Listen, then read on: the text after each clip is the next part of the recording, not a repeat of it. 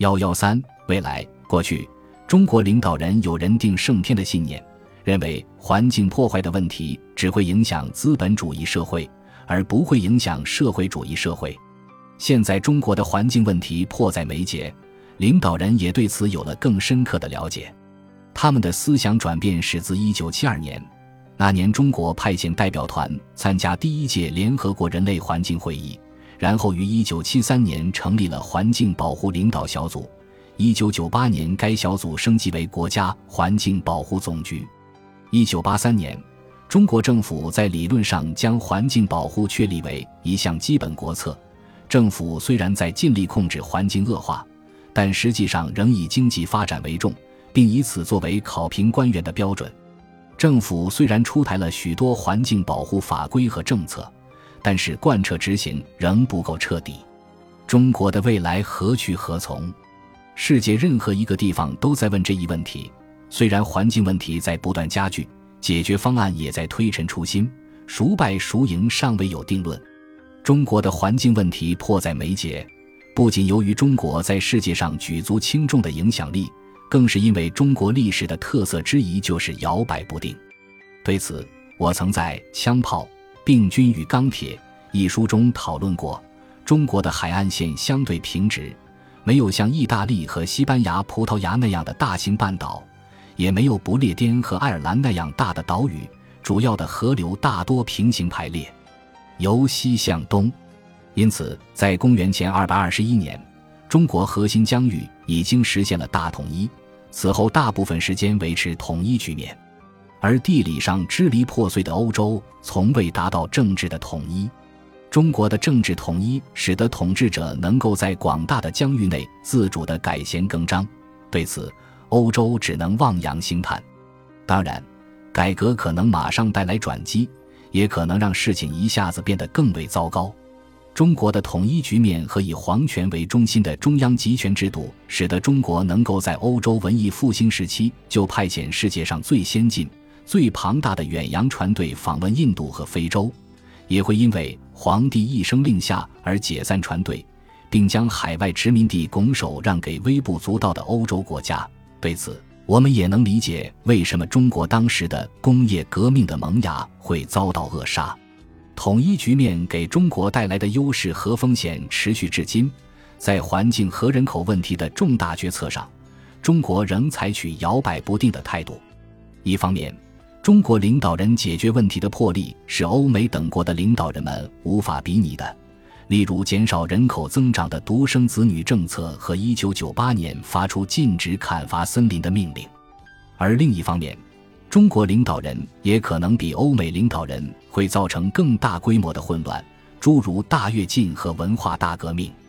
关于中国目前环境问题的后果，有一点确凿无疑，即所有事情在好转之间将变得更为糟糕。这是因为时间差和环境破坏不断加剧的缘故。自从中国加入世界贸易组织之后，关税减免、汽车、纺织品和农产品等商品的进出口量增加，使得国际贸易更加频繁，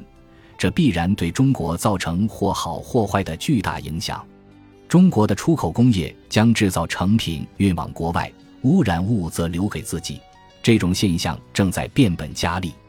一些进入中国的商品，如废品和汽车，会对环境造成极大的破坏，而这种现象也在有增无减。与此同时，几个严格遵守环保标准的世界贸易组织成员国强制要求中国采用他们的国际环保标准，并以此作为商品出口到他们国家的条件。中国大量进口农产品可使其降低肥料、杀虫剂的用量，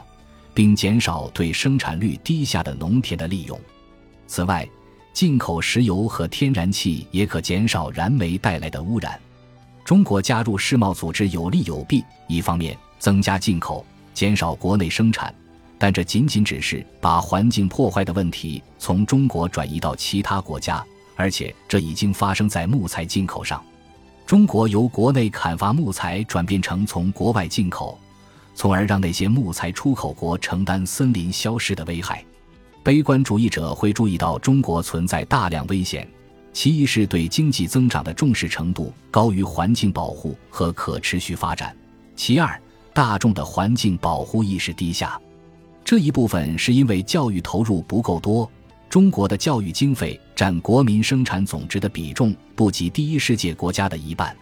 中国的人口总数占世界人口总数的 百分之二十， 但教育经费只是全世界教育经费的 百分之一。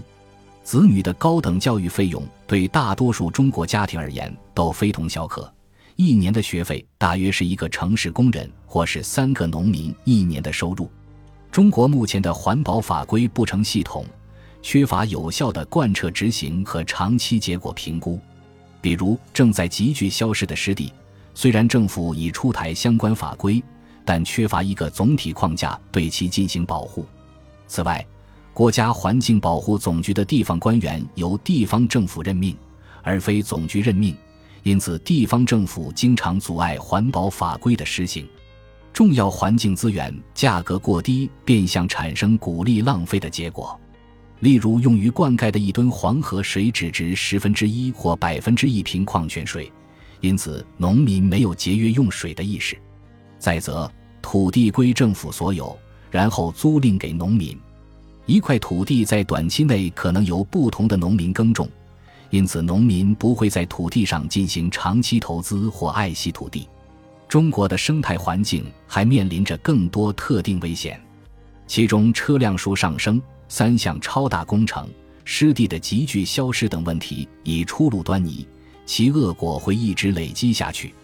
即使中国的总人口得以控制不变。预计到二零一五年时，平均每户家庭的人口将减少至 二点七 人，但在家庭户数上却增加了 一点二六亿户。随着中国人生活水平的提高，鱼肉产品的消费也越来越多，肉类生产和水产养殖造成的环境问题将更为严峻，如动物和鱼类的粪便污染和鱼饲料投放过多引发的水体富营养化。中国已是世界上最大的水产品养殖国，也是世界上唯一一个食用人工养殖水产品多过野生鱼类的国家。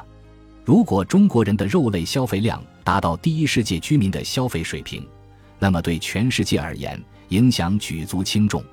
就像我刚才以钢铁为例一样，当前第一世界和第三世界人均生产和消费率存在较大的差距。如果告诉中国不要向往第一世界国家的生活水平，中国当然不能容忍这种态度。但是如果中国和其他第三世界的国家以及当前第一世界国家都过着穷奢极欲的生活，地球必定无法承受。尽管中国的环境问题危机四伏，不容乐观，但还是有重大转机。加入世贸组织和即将举办的二零零八年奥运会刺激中国政府更加关注环境问题。例如，为了防御沙尘暴，政府投入六十亿美元，开始在北京周围建立绿色长城或防护林带。为了减少北京的空气污染，北京市政府下令车辆改用天然气或液化石油气。中国只用了一年多的时间就逐步淘汰含铅汽油，而欧洲和美国经过许多年才达到这一目标。近年来，中国建立并实施最低燃油经济性标准，连 S U V 汽车也必须遵循此标准，而且新车废气排放也向欧洲标准看齐。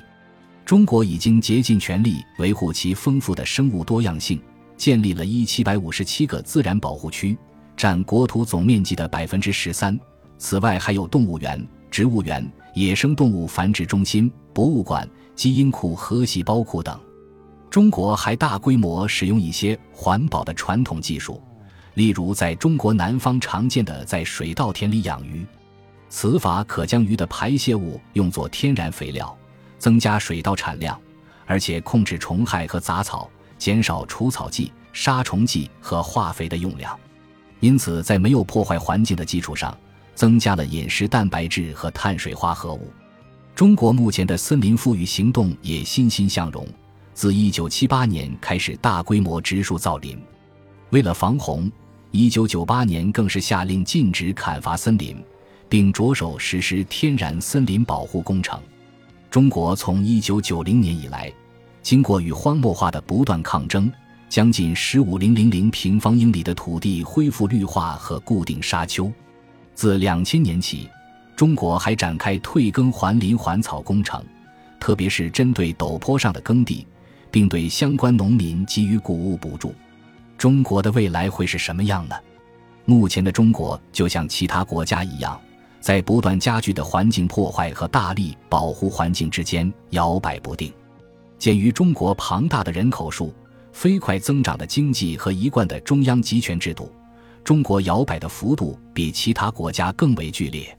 其后果不仅影响到中国自身，而且将波及全世界。我在撰写本章的时候，内心起伏难平，一边为中国种种环境破坏问题忧心忡忡，一边又为政府正在大力施行的环境补救措施而欣喜若狂。中国幅员辽阔，且政府采用由上而下的方式制定决策，其影响力势必深远重大，超过多米尼加共和国总统巴拉格尔。如果中国政府将解决环境问题的重要性置于人口增长问题之上，以执行计划生育政策的魄力和效率来实施环境保护政策，那么中国的将来必定光辉灿烂。